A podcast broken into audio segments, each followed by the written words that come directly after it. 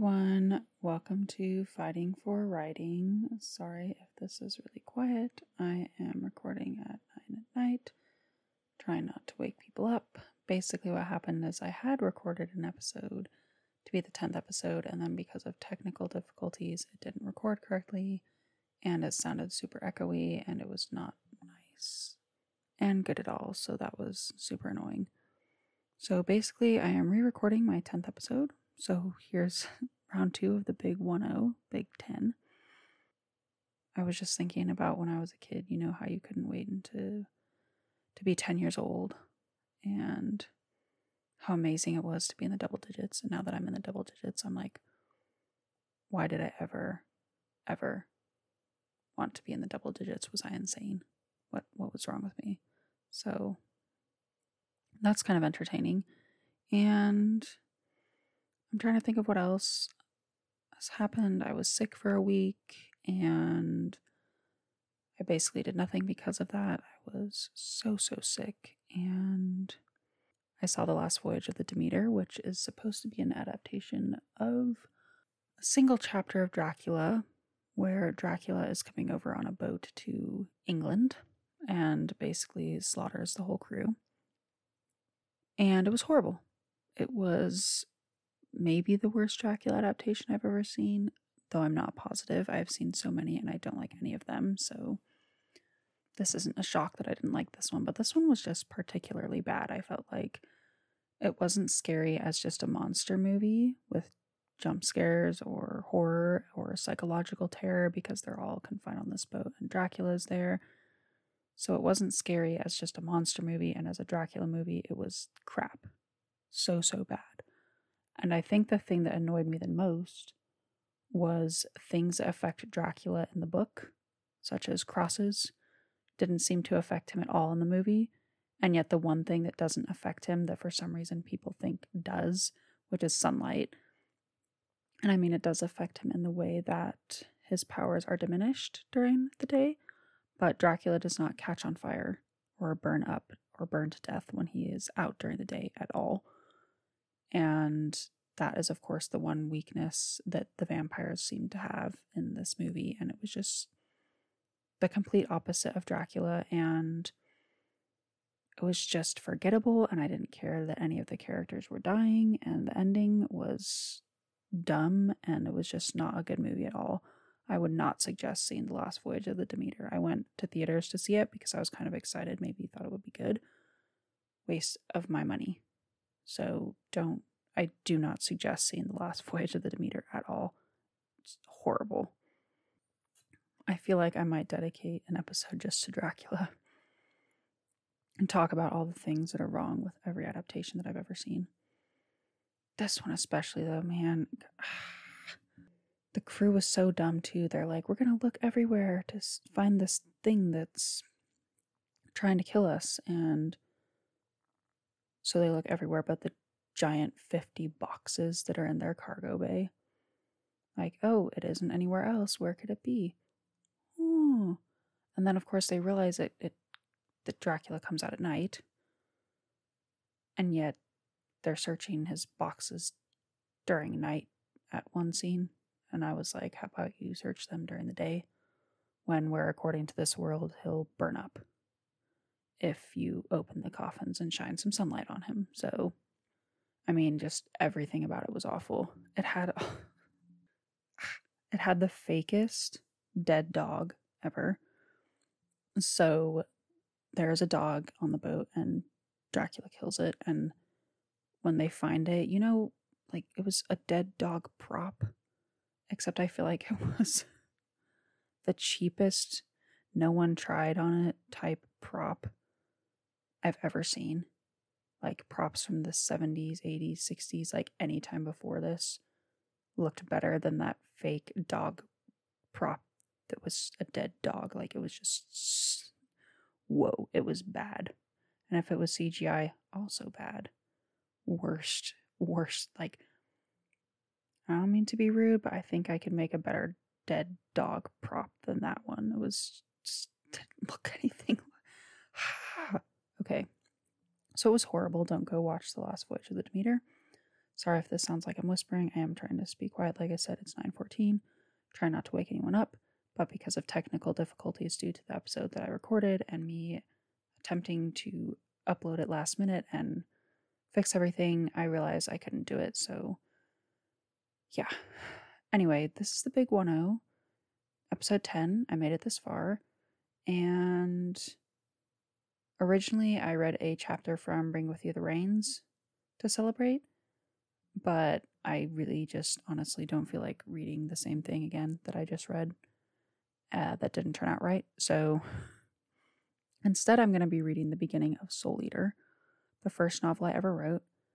I am skipping the prologue to get to a, a scene that I'd rather read, to be honest. But uh, basically, the prologue is just a dream where a girl is chasing a man and the man ends up dead. And there is another man in the dream who has a cane and dresses all in black. And that's the prologue. So this is picking up after the prologue. Eric jerked awake and clung to his sheets, pulling them up around him.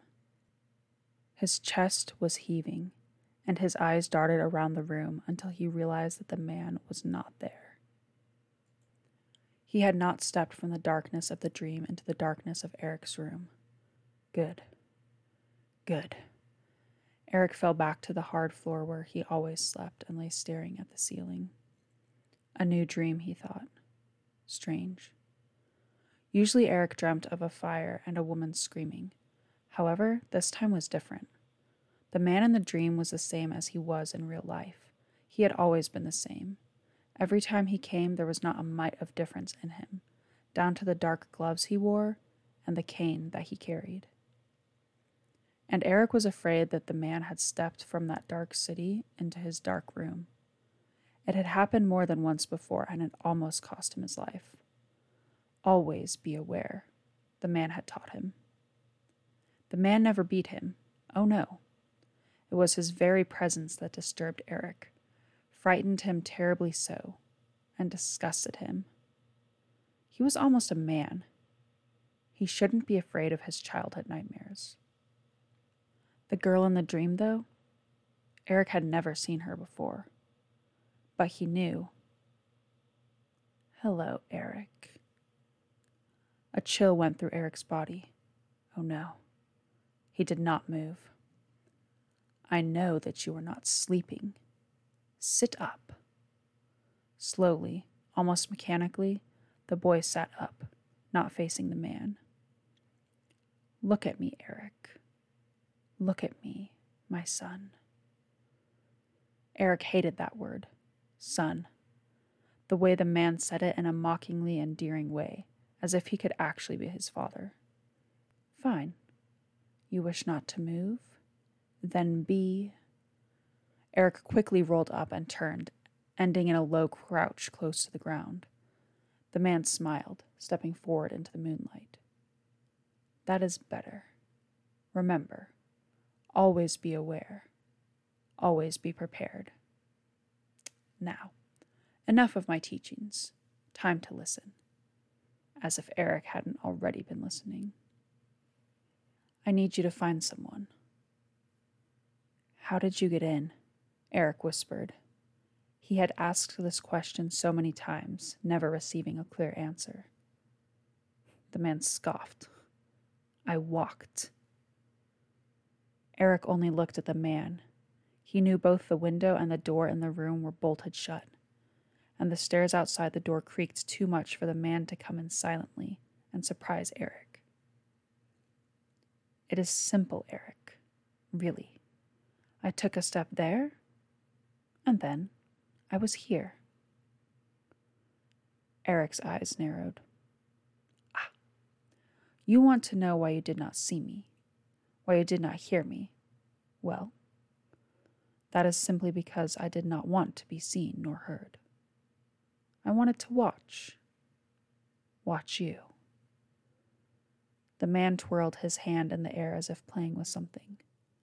No doubt he was, just something that Eric could not see. You were dreaming again, I see. Eric's eyes drifted down to the floor. He hated that the man knew everything. About the fire? Eric let a small smile break onto his face, but then quickly subdued it before the man saw. Always control your feelings, he had been taught. But Eric was happy. At least there was one thing the man didn't know. Eric had told him of the dreams when he was younger, a small boy. He had been plagued by them even then. And he had told the man, clung to his legs, and cried because he had been so scared. And the man had stroked his hair and had spoken in a low, calming voice until Eric had stopped crying. Eric remembered that. Eric remembered. Eric? He snapped back to the present moment, and not wanting to tell the man what he had seen in his dream, Eric continued looking at the ground and muttered, Yes. Why do these dreams still haunt you, boy? They began so many years ago, when you were a child. You are now almost a man. Why can you not overcome it? I don't know, Eric answered honestly. The man tapped his cane on the ground a few times. Tap, tap, tap.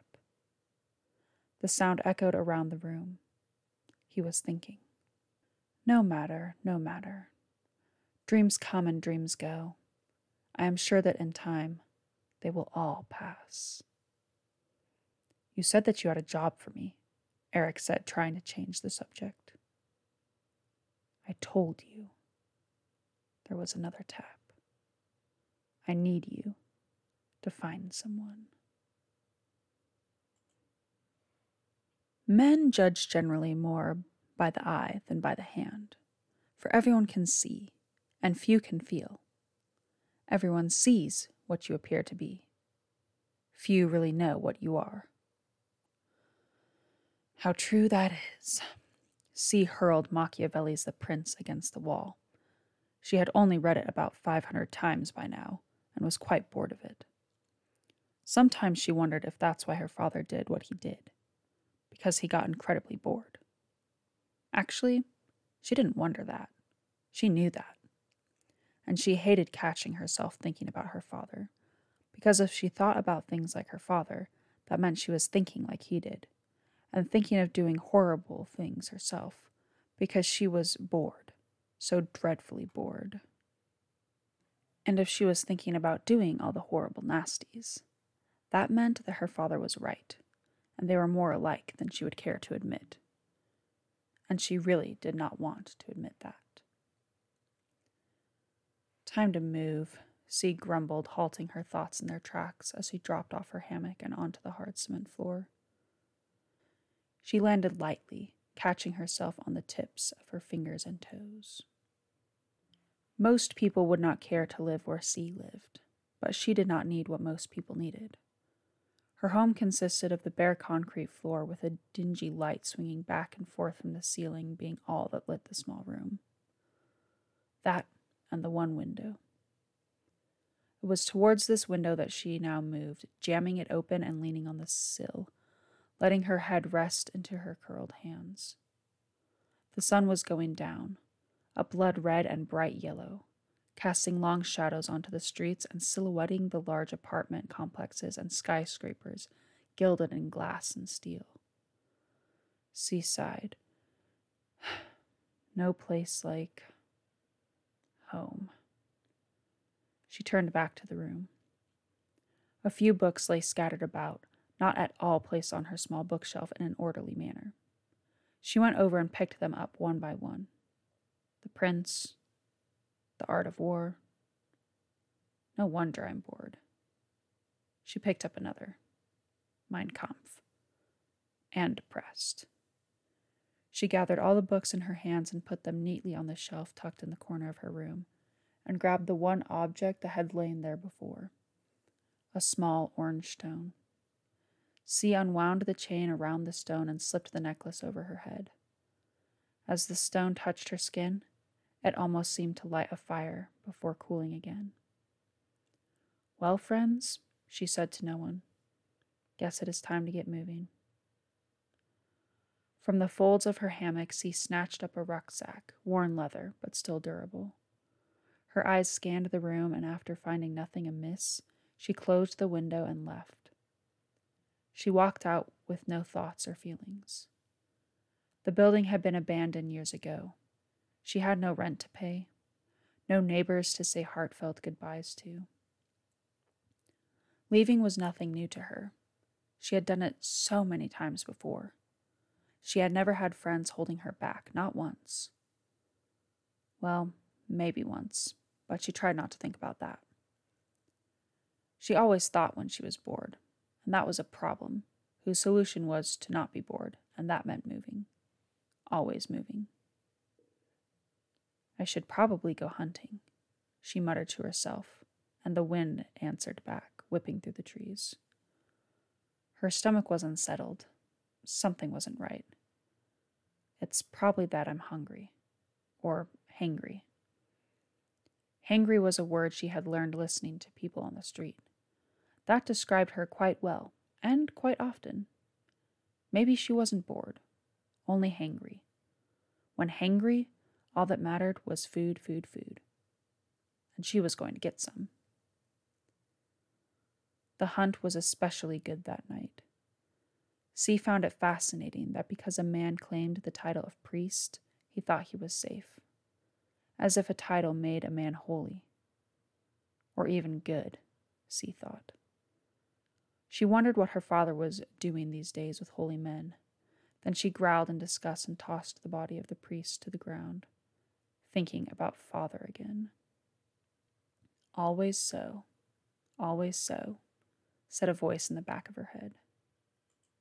Shut up, she muttered to the voice.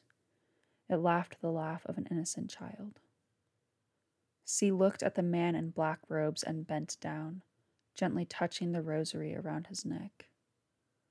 Oh, how the mighty have fallen, she mused. Humans were so fragile, so easily tossed by the wind, so easy to entice. Too easy to entice. Even after eating, C's stomach remained unsettled. Must be the damn weather. A mockingbird swayed on the branches of a tree, singing out its song in the light morning air. If a barometer had been present, the atmospheric pressure would have read calm and peaceful. The bird's melody rang out, sweetness in the ears. And then the mockingbird burst into flames. The fire came so fast that the bird didn't even have time to shriek. A blazing flame enveloped the trees in the surrounding area, consuming them in seconds. Then the fire was gone. The bird stood roasted to the now blackened branches of the tree. Almost comically, it fell forward onto the ground in a perfect nosedive. There was the whisper of a thump as it hit the ground. A man sat up in the middle of the small, now burnt clearing, arising from the ashes and the relics of burnt leaves. He shook his head. Brrr then snapped it back into place, facing forward. Slowly he pulled his knees up and rested his elbows upon them. Taking a deep breath in, he raised his head to the sky. It felt warm, but that may have been the effects of the fire. His eyes opened, a smile spreading over his pale face as he began to laugh. Woo-hoo! Quickly he was on his feet and brushing off his sooty clothes. He strode forward with a jump in his step, his arms swinging happily and confidently at his sides. When his eyes met the mockingbird on the ground, he stopped. His brow furrowed, and for a long while he looked at the bird. Then he laughed as he smashed the heel of his boot down onto the fragile body, grinding it into the ground. Sorry, fella. Wrong place, wrong time. His laughing was almost uncontrollable, carrying across the forest as he ran, free and as quick as lightning. His high pitched, uncontained laughter bubbling up and coming out in short spurts and bursts like disrupted hiccups. Always laughing. always laughing. The first sign of life that the man hit besides the bird was a small band of people. He crouched behind the bushes in the forest, his steely blue eyes peering out and watching. The group was gathered around a small, smoldering fire. Many of the people had instruments that they were playing. Some passed around a small white stick that they each took turns putting into their mouth. That must be a cigarette, the man thought. Being imprisoned had caused him to forget much of what he knew of the world before, but now he was remembering. Yes, a cigarette. And what they are drinking is. He did not need to squint to see the label on the bottle. He was a natural hunter, his instincts sharpened and willing to take in details with no conscious effort whatsoever. Beer. These people looked like hippies to him, but he thought that hippies had gone extinct after the 60s. Hmm. People in the group began to sing, and the man bounced slightly up and down on the balls of his feet, following the rhythm. He enjoyed the music and the atmosphere. These people are having fun. Now it is my turn to have fun too. Standing, he stretched his limbs and called out to the people, stepping from his hiding place. Hello, hello. How are you all doing? He tried to put the best drawl into his voice, but it had been years since he had spoken to anyone. Everything seemed to come out wrong, but he still smiled and thought that the people might appreciate that. They all turned to look at him. Sorry, he began speaking again, his accent ever deepening and improving. You see, my uh, my car broke down, and I was just wandering through these woods, and I heard your most wonderful music, and so he shrugged. My name is Bo. What's all y'all's names? I'm Charlotte, a girl with long braids answered. Oh, you look delicious, Bo said, and when she giggled and the others looked at him funny, he tried his best to blush. But he had never blushed in his life. He wasn't sure if his blood or his skin was up to it. I I meant beautiful. You say your car broke down? The man that was sitting next to Charlotte stood. Yes, yes, a few miles back that way. Bo motioned vaguely behind him, but kept his eyes locked with Charlotte's. I happen to know these woods well, and there isn't a road around here for miles. Oh? Bo looked at each person. Some shifted uneasily. Urban development? Bo smiled shyly. Get out of here. The young man who had been speaking waved his hand. Mark. Charlotte grabbed a hold of the man's sleeve. There's nothing wrong. He can stay here tonight if he needs to. We can help you fix your car tomorrow. Charlotte looked Bo up and down. He was definitely not like the other men with her. He was thin, frighteningly so, and his eyes were the clearest blue she had ever seen. As she looked into his eyes, he blinked, his long dark lashes covering those pools of infinity. Thank you. Don't mind if I do stay the night. Bo held Charlotte's gaze again. Seem you have a nice group here. Happy little crew. Yeah, it's nice out here, away from everything, a boy chimed in. Away from everything, Bo whispered, his eyes shifting from Charlotte to stare into the embers of the fire. What if I just. The fire leapt back to life, and many stumbled back from the sudden and searing heat. Bo giggled. Mark stepped towards Bo, his voice dipping into a husky growl. You can leave now. Bo kept watching the fire. He was not worried. He was not afraid. I'm sorry, my friend Mark, was it? Mark took another step towards Bo. But the last time I was asked to leave and didn't, I was locked away for years. And that will not be happening again. No music danced through the woods. Everything was hushed in fear. Even the trees did not move in the wind. Someone stronger and older than they had stepped into their world and taken power. Bo was glad there had been no children amongst the group. Children could be useful. They were impressionable, and he did not like to kill them. Unlike his father, who delighted in the suffering of all regardless of age, Bo thought children deserved to live. Because they are so damn fun to play with, he thought as he ran his tongue over Charlotte's arm. Her blood ran around his mouth, and he spread it over his teeth and gums, making sure every part was covered so that he could really savor the taste. Charlotte had been the youngest one there, Bo would have guessed. Mark's blood had tasted downright awful, but had been worth the chaos and shrieking it had caused when the others had seen Bo's face planted in the young man's neck. The recent memory made Bo's heart leap. Once Mark was gone, the fun had begun but Mark's blood had not been tasteful. Charlotte's, however, hers was not bad. He would not be craving for blood again any time soon, though. Bo was, after all, no vampire. When he was satisfied with her blood, Bo let Charlotte's arm drop to the ground and he stroked her hair gently before standing, surveying what he had done. He noticed the silence was broken by a small creaking sound. Damn tree, he thought, and the limbs of a nearby blue spruce caught aflame until nothing was left. Much better, Bo said, and let his eyes trail around the scene he had painted. Many of the small group were still seated.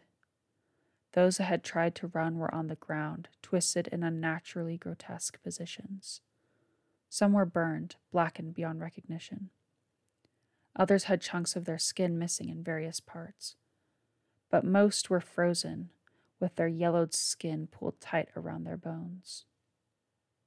All of them were dead. A few, Bo noticed, had skeletal parts protruding from the remains. Bo walked to a man sitting on a log.